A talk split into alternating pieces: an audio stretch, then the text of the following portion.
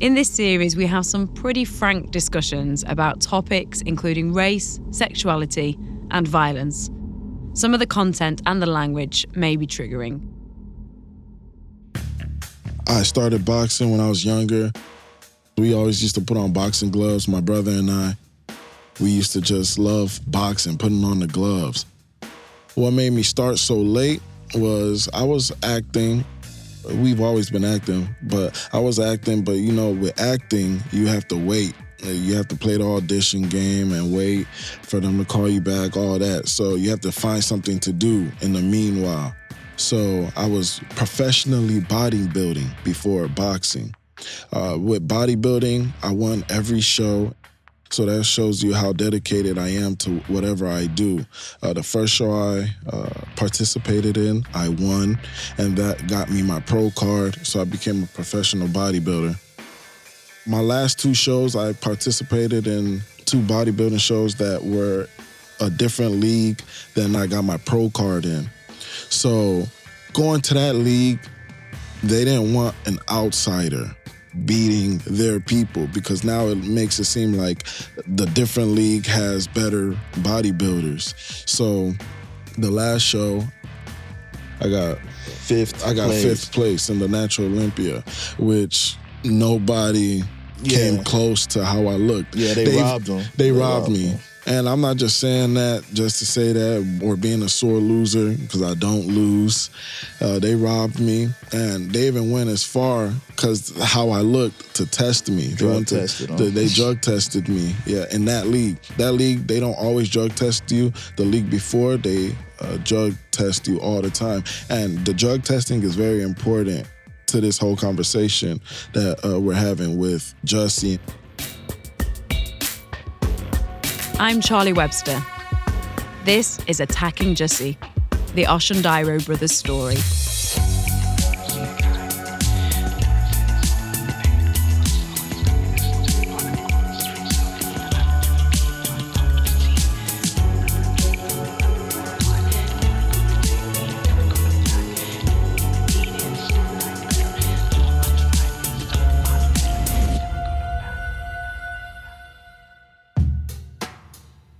You mentioned um, drug testing and drugs testing with your bodybuilding competition.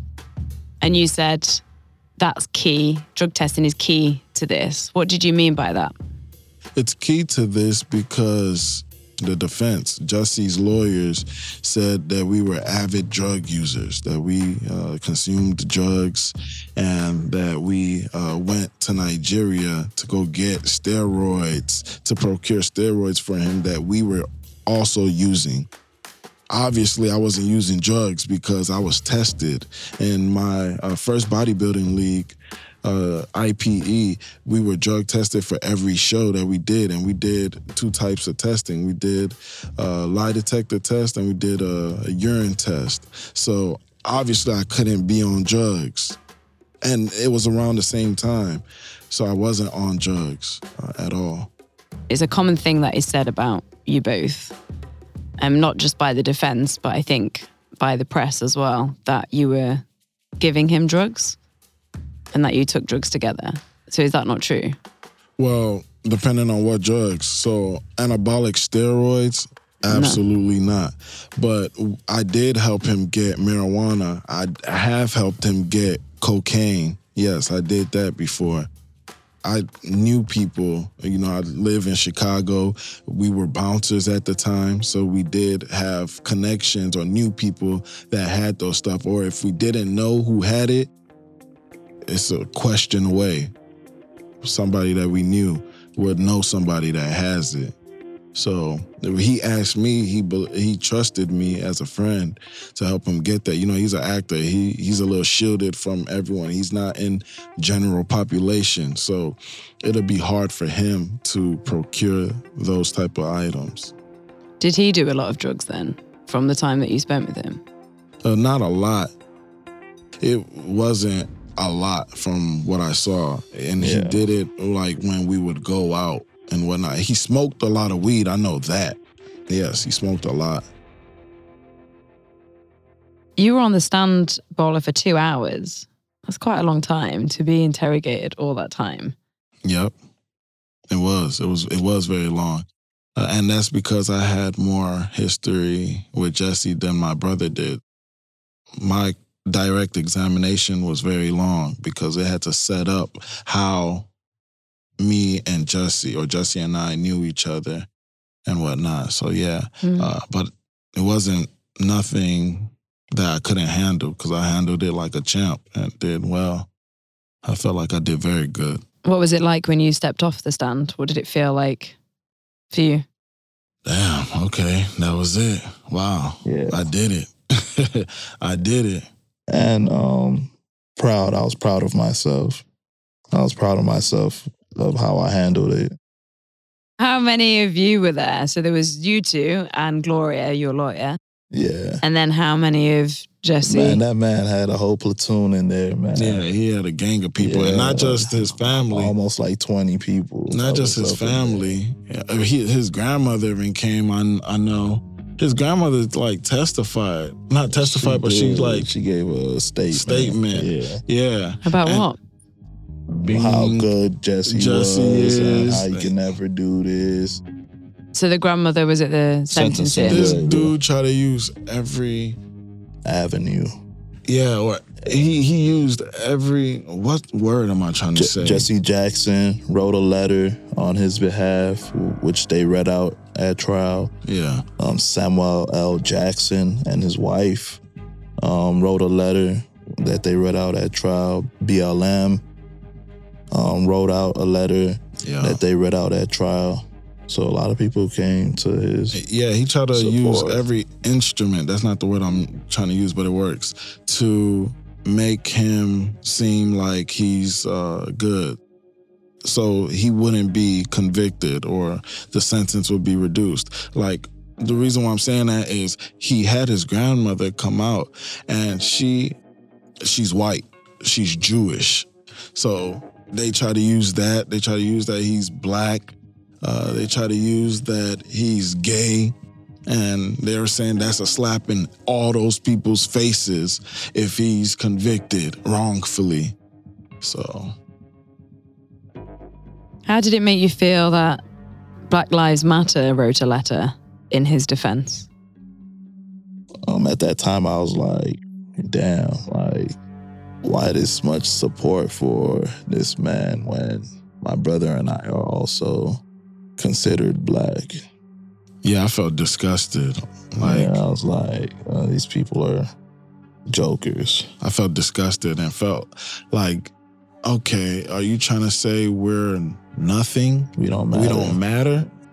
I thought Black Lives Matter. I guess not all Black lives, huh? Mm-hmm. Yeah. Did anybody write a letter in your defense? We didn't need anybody to write a letter in our defense. Right, we didn't need it because one, we weren't on stand, I guess. But yeah, nobody wrote a letter for us. Still haven't gotten a letter.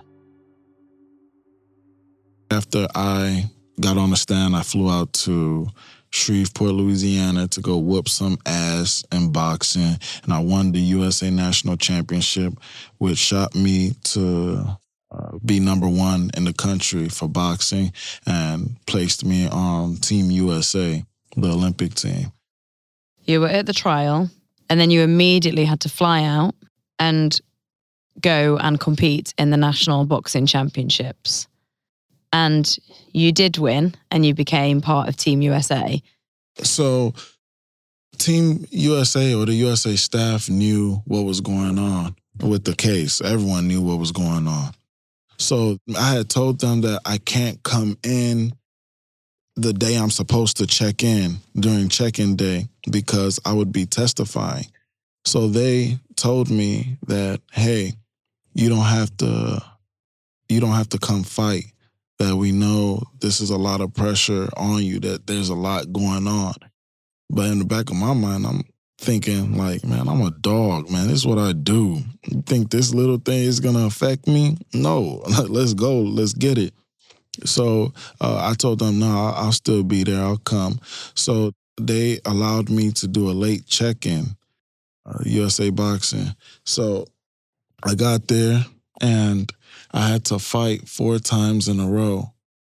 And mind you, let me tell you, I got there to uh, Shreveport, Louisiana by myself.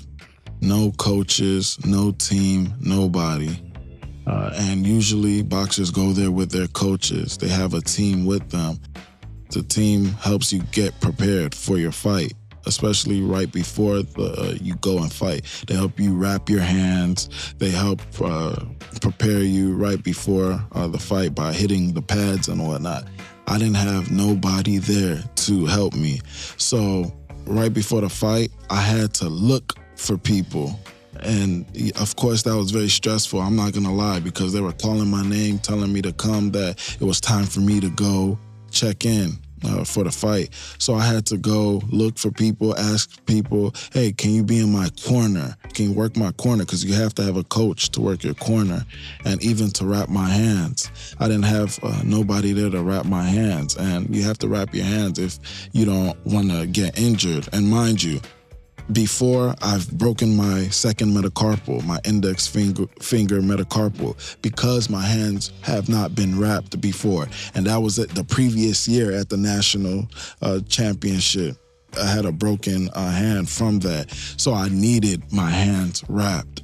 So it was a lot going on with that. It, and it was stressful, I'm not gonna lie, uh, to do that. But of course, me being strong, I found somebody eventually to help me, and shout out to them. Uh, they they helped me work my corner, and I won four days straight in a row. I didn't have no coach there, so I won the national championship. I won every fight unanimous decision. So my opponents didn't win no rounds. So that goes to show you how uh, raw I am when it comes to boxing. I mean, it just seems really stressful to be in that situation and to be on your own. How did you mentally prepare for that after you've gone and you've gone and taken the stand, you've got on a flight, you're competing in something that's really important to you and to just not have anybody there? Meditation.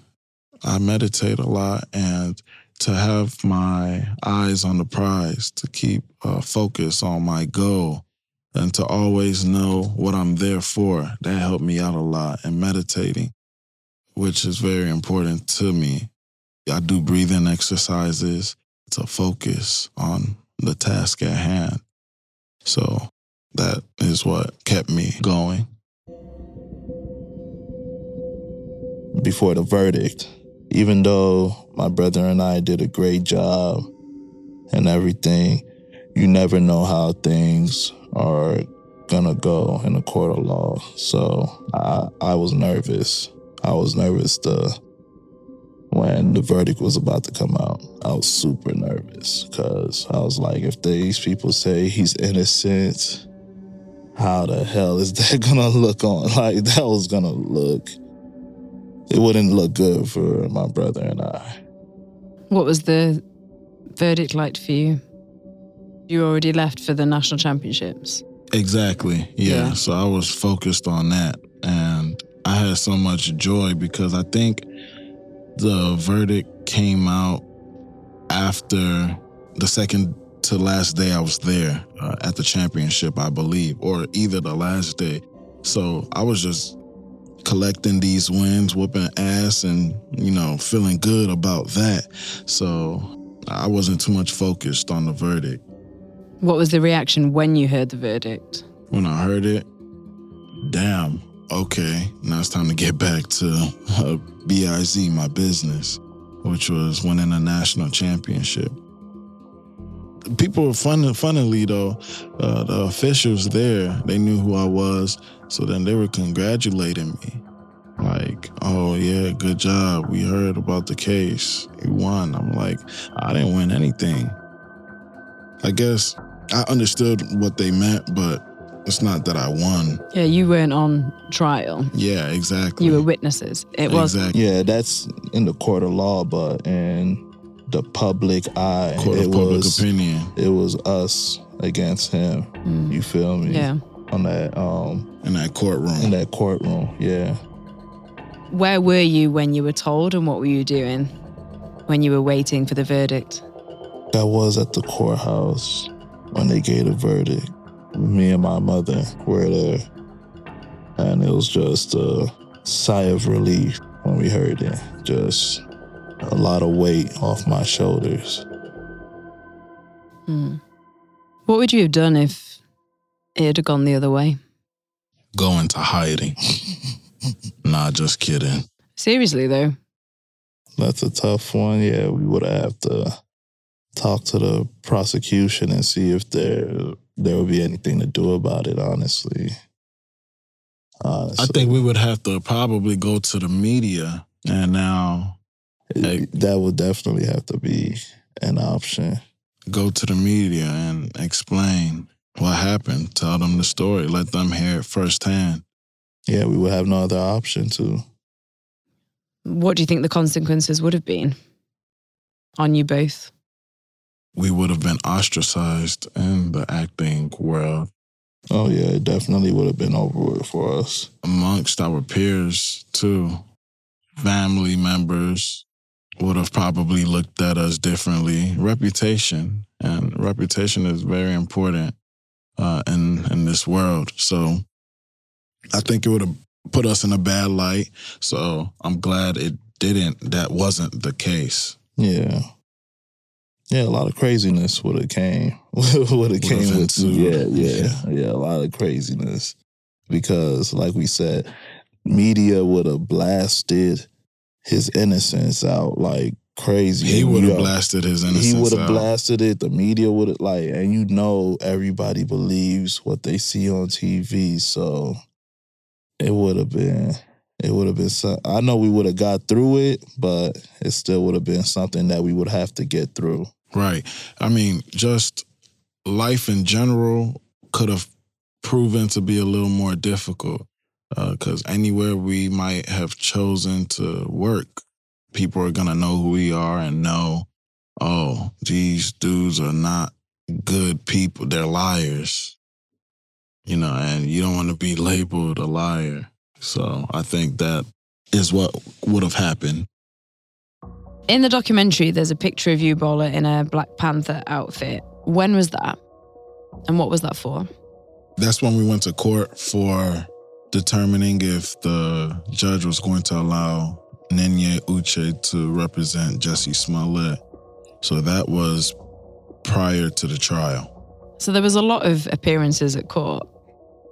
Obviously, you go and had to had to have the pre-preparation of the trial. Then there was the determination of whether um, the lawyer that approached you could be Jussie's lawyer. Then there was also the trial, and then there was a sentencing. Yep. Yeah, there were a lot of appearances. It's time consuming. Very. So, it was. yeah, we've been to that courthouse plenty of times. What made you decide to wear a Black Panther outfit? Well, it wasn't even really uh, a Black Panther outfit. It looked like it. It's all he had in his closet. Exactly. So was it dubbed by the press then as a Black Panther outfit, not you? It was, exactly. Yes. I didn't say, oh, yeah, I'm going to dress up as a Black Panther. Uh, I like that coat that I was wearing and the hat. It was just a look that I felt like wearing at the time. But I wasn't thinking, oh, Black Panther. No. Were you surprised when that's what it was dubbed? yeah. Because it, it was kind of ironic because Jussie's the activist. So now me wearing something uh, that shows activism was pretty interesting that they dubbed it that. Is that something that is important to you? Activism. It is something that is important to me because it moves conversations along. It moves societies and communities along. It's needed, and there's a place for activism. We went to court. The truth came out. We spoke the truth. And he got convicted and then sentenced. And the thing is, uh, the judge gave him those six months because at the end, Jussie still wasn't coming forward to say that he actually did it. So the judge had no choice but to give him something. He wasn't 'cause remorseful. He wasn't remorseful. Yeah. still maintaining your innocence. At that point, were you surprised in any way that he still maintained his innocence? No, I wasn't surprised. Yeah, my brother, I was a little bit. I thought maybe he would try to finally come out so he wouldn't get that bad of a sentence, but my brother knew him better. Why weren't you surprised then, Bola? I wasn't surprised because it would go against what his goal in life is. And that is to be a political hero, to further his political ambition and career. So if he admits to faking a hate crime, if he ever admits to that, he can't move on with being a, a political hero or figure. When was it that you left the court and a piece of paper was handed to you by a woman? That was at the sentencing. We were in an overflow room, I believe that's what they call it, where we can sit in a room and watch the trial happen or watch the sentencing happen on TVs because they weren't allowing people into the courthouse. So we were in the overflow room watching the sentencing happen. I didn't even know these people were with Jussie. It was a couple people in there in the overflow room with us. So I think my mom was the one that told me that she saw a couple of these people giving me the side eye and looking at me crazy and stuff, but I didn't pay no attention to them. And after they had sentenced Jussie, right in that overflow room, one of the ladies came and put a piece of paper in my hand and walked out. Okay, here it goes right here because I took a picture of it. It says, I know CPD forced you and set you up. The attackers were two white men with another one involved, three total. There are videos. Please tell the truth. Please tell the truth. If you don't, how will things even change in Chicago? What do you take from that? I wonder why they wrote you that and why people still believe Jussie. Um, I believe um, it's their distrust in the Chicago PD that plays a large role in how they feel and how they're coming at it.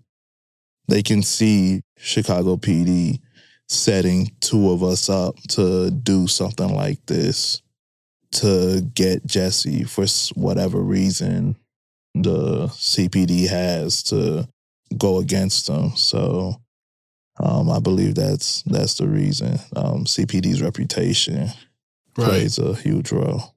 Right. And I think a woman like that thinks CPD is making black people go against each other. I think that's what she was believing, that uh, they coerced us. Did it make you feel anything? Now I do. After this conversation we just had, now at that point I did not. It was it was funny to me at that point, but now I feel for that lady. I do. That's tough. That's real tough. What do you think about when you went to the sentencing, Ola? Um, and Bola, I know you didn't go to the sentencing, but you've obviously seen it since. What did you think about what Jussie did when the judge gave him his sentence and the comments that Jussie made when he said, I'm not suicidal, I'm innocent, and then repeatedly said, I'm not suicidal? I'm not suicidal. Okay? I am not suicidal. I am innocent, and I am not suicidal. If I did this, then it means that I stuck my fist in the fears of black Americans in this country for over 400 years and the fears of the LGBTQ community. Putting on another show. Sounds good. Yeah. You did stick your fist in the face of African Americans, obviously, and obviously you don't care about it. Uh, it was a performance. Yep. It was a performance act. And Another performance. I am not suicidal. Come on, bro. Ain't nobody finna kill you in jail, bro. Ain't no one finna Jeffrey Epstein you in jail.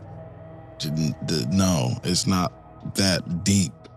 At Maybe- all. Maybe it was to him, but it, it was a show to show people that, to convince people that he's innocent Right, right. That's all hey, it was. if yeah. That's all it was. But um, I will say this: I did not wish um, jail time for him at all. Um, my mother as well. When it happened, we were both at the courthouse at the time, and we both didn't feel good about it when they um, gave him that sentence. Why? I've been in a cell, and I wouldn't wish that on my worst enemy, honestly. And I feel like um, what he did didn't warrant that much time or time at all. Honestly, if they gave him probation, I would have been cool with that. But to have to go to jail for Falsely. for lying to the police, that was tough. Right. And people do it all the time.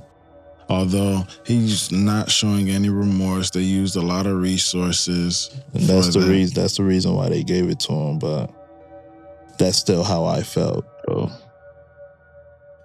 A lot of people talk about justice as it applies to Jussie. What do you both see as justice in this case? This is producer Jackson asking the question.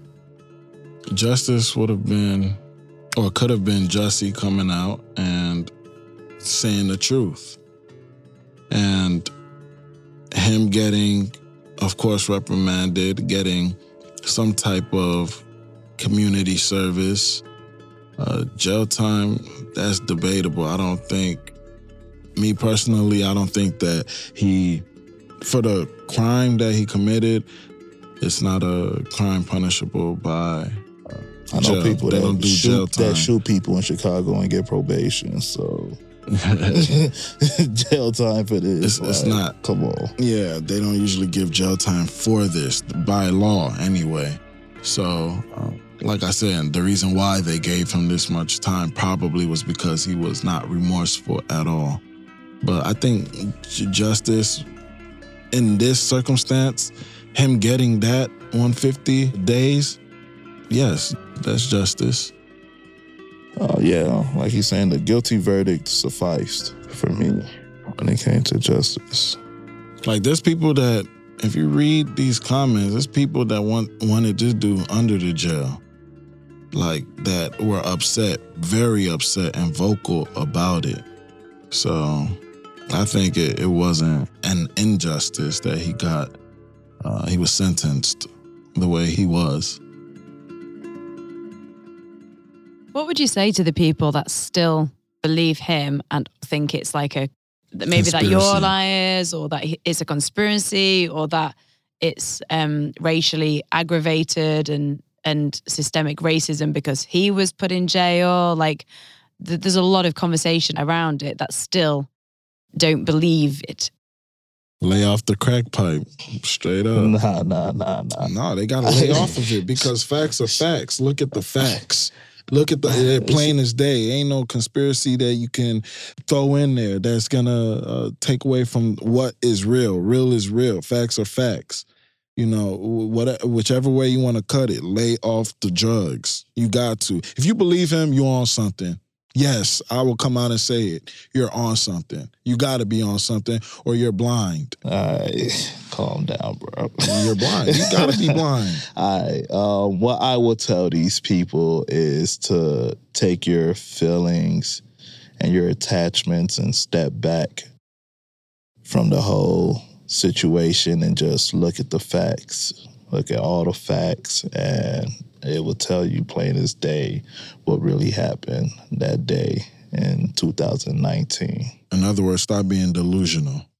So is it to do with politics then? on our behalf, it wasn't political.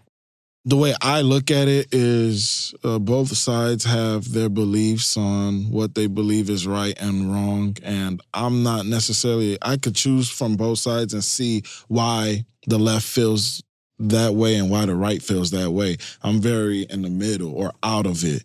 Right. I, I'm, yeah, I I'm can very out remove of it. myself. I can yeah. remove myself and see uh, and understand both sides. So on our part, no, it was just him asking us to asking me to do it. I was like, okay, let's do it. like Uh, you you could see it was so much of a just like a gig for us that even though most of it was like an attack on Trump because he asked us to use the MAGA country and all of that stuff. So it was a big attack on Trump. And I think my brother can tell you that Jussie didn't like Trump, right?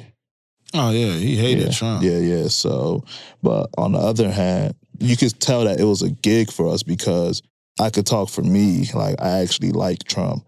Am I gonna say um, as president? I'm not gonna go there. I really didn't have any opinions on him being president, but I like Trump as a person. So I think what you liked about him was he was an outlier. He was Yeah. someone that wasn't supposed to get to where he got to, and he got there. And it's a representation of maybe what you've gone through in life. You're not supposed to, you've entered rooms you weren't supposed to enter. So I think maybe, is that why? yeah, yeah, I can say that's why. So then, how did it become such a political representation? What you both did? It became all of that because it had all the ingredients All the ingredients, from the red hat. sugar and spice and everything nice. Nice Powerpuff Girls. hmm So it had uh, the red hat, which represent Trump, the racial part, us saying a nigger, uh, saying faggot. So it had the LGBTQ community involved. And when they found out it was fake, oh, the right went The right crazy. They went crazy. Like, look, you see what they're doing? There's an attack on our, our president, President Trump. You see, the left would do anything, create.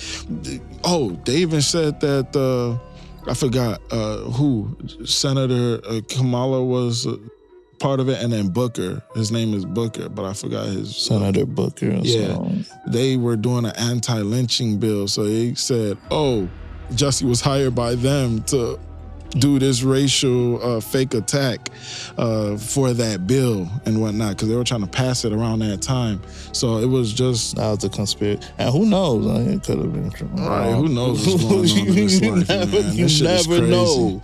This the world You is crazy. never know. It could have been true, but yeah, it had all the right ingredients. ingredients for it to be Mhm. uh, politicized and to have the racial and LGBTQ involved. So I think America is very political. I guess anywhere is, but America is divided politically, uh, very much so. And one side hates the other. So the left hates the right, the right hates the left. And uh, it's very polarizing in America. So, you know, that's one thing you can't talk about. Right.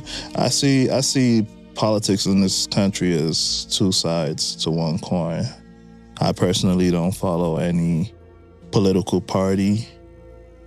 Our views can be seen as a little bit more conservative, but I don't trust no conservative. I don't trust no Democrat. It's hard because a lot of these people say a lot of things but don't back it up when it's time to back it up. So it's a game. It's a game. It's a big game. I don't judge anybody, and this is because of the Bible. It says you shouldn't judge anyone.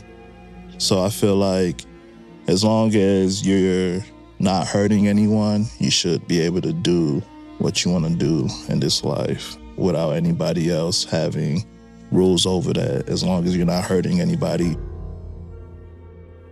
What would you say to the people that say still that they think that Jussie wasn't given a fair trial?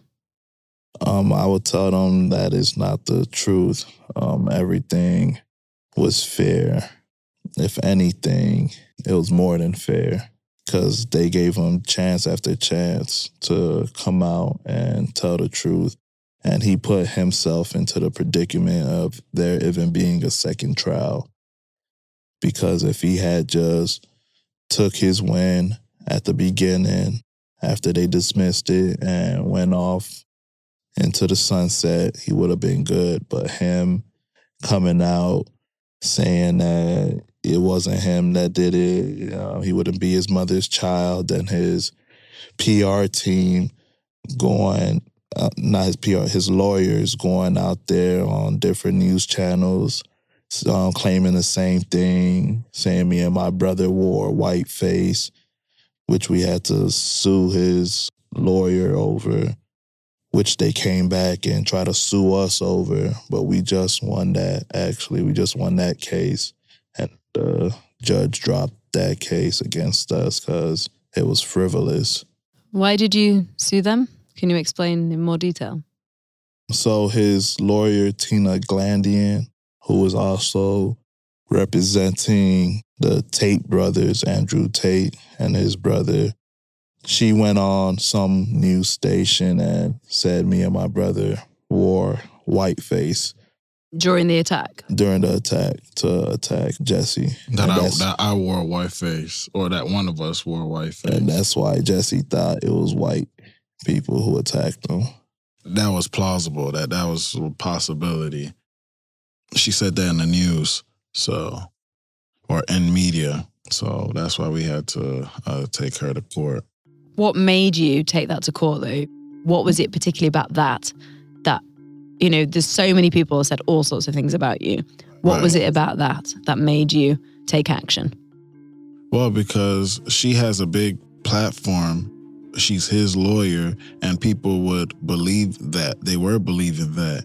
And that's something that affects our uh, reputation and affects our career.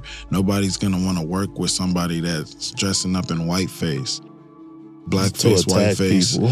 Yeah, it's very, that's a very sensitive topic, the blackface argument. So that's why we had to, because that's just uh, slanderous. That's wrong. And another thing is, why did that affect us or why did we take that to court? Because a lot of the other things you can't take to court. You can't prove if I was his gay lover. That's a he say, she say type of topic. But to say someone wore white face, something so bad, that's that's slanderous if they never did it or if there's no proof that they did it. You understand? So me saying I can't take Jussie to court for saying, "Oh, um, he said I'm gay," because there's no, it wouldn't stick. What about the fact that they then tried to countersue you? What was that about? Bonkers. That's it was just a shit show. I think what they were trying to do is flex their muscle. They have all the resources, and they were trying to make us scared to drop our suit so that uh, they can continue what they were doing. But I think uh, they were flexing. That's what it was. Did you see the part you played in Jussie Smollett as hurting anyone though? At the time, no. But later on, I could see how uh, it hurt people, or people said how it might have hurt them. But what's crazy is a lot of people came to our defense. They sent our lawyer, Gloria, they sent her an email saying that we help them in a way by coming out and telling the truth. The that- truth. yeah, we help them. And it was like a gay person from Chicago and Loyola. So um, I forgot what they uh, said exactly. But at the time, we weren't thinking it was hurting somebody. We were just playing a role, acting. It was uh, another acting gig for us. And how was your acting going before all this? on an upward trajectory. It was on an upward trajectory. I just got a guest star role in Chicago PD. Um, a couple months later, my brother got a guest star role in Chicago PD. Then he got signed into um, the biggest talent agent in Chicago. Things were going good. Things were going real good. Uh, we were getting more and more auditions and stuff like that. So things were looking good. We were gonna be in Hollywood in no time. We probably try to use this little fake attack thing, helping Jussie out to try to propel us a little bit, but that backfired a little bit. But Or went a different route It than what went- we yeah, thought yeah, it would yeah. go. How? So we thought, okay, we do a favor for a friend, and he has connections to directors and to people that make movies or that are uh, into TV. So do this favor, and eventually he would help us out. He would give us, make a reference, a good reference. That's what we thought it would take us doing the uh, In fake that direction, right? So honestly, we would not. We didn't have to get paid the thirty five hundred. We would have did it for free. To be Absolutely, honest, absolutely. So it wasn't about money then. at all. Nah, and people are saying people are so dumb. Like, let me not say people are dumb, but people, People, are dumb. because people say say. You guys only did it for thirty five hundred. What were you thinking? That's like a fifty thousand dollar, hundred thousand dollar thing, and he's rich. You should have did it for so much money. I said, you guys have no sense. Like, you don't know. We're thinking bigger than that. Bigger. The doors that are open. That's Yeah. only money. That, That's that's money that you'll spend. You'll finish it Uh-huh. quick. That it's about what it could have done for us, how it could have changed our life. And I think Jussie knew that too. Do you think he'd been planning this for a long time, or was this something that was impulsive? I would say it was first degree. I think first degree is premeditated, right? Yeah. So I would say it was first degree. Uh, he thought about it. He gave some thought into this. Definitely. What if the whole reason he even became friends with you and got close to you, he's been planning this, like, and got close to you was so he can come to you with this idea. That that'd be crazy. He's a super villain. That's That'd what that be would be. insane. Do you think that's possible? Hard maybe to take, but is it possible? It's hard to take, but it is possible. Yes. This life is crazy. it's very possible. In the documentary, you said he is a supervillain. What did you mean by that? There's a saying about villains, and like that saying goes, uh, a villain is a broken hero. So that's what I think that describes him. But he's a supervillain because he's still going on with the lie. He's still going on and maintaining his innocence. So he's a supervillain. Interesting. Why? Why did you say that? Nah, just seeing um, that saying of the um, every villain is a broken hero. I can see that in this whole Jussie story. Right. He, he is a broken A wannabe hero, I guess. Yeah. And some people do see him as a hero. Uh, he has fought for, marched and fought for certain people's rights and whatnot. But I think his ambition was too much that it led him to orchestrate a fake attack on himself. Uh, he wants to be a hero, definitely.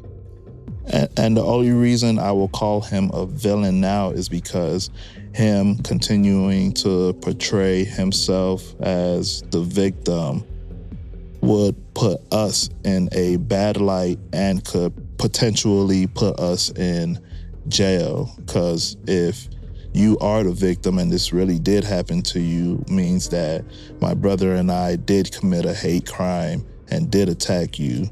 So you will be getting these people that you had do this stuff for you locked up and put in jail and their lives ruined. So that's why I would say call him the villain now.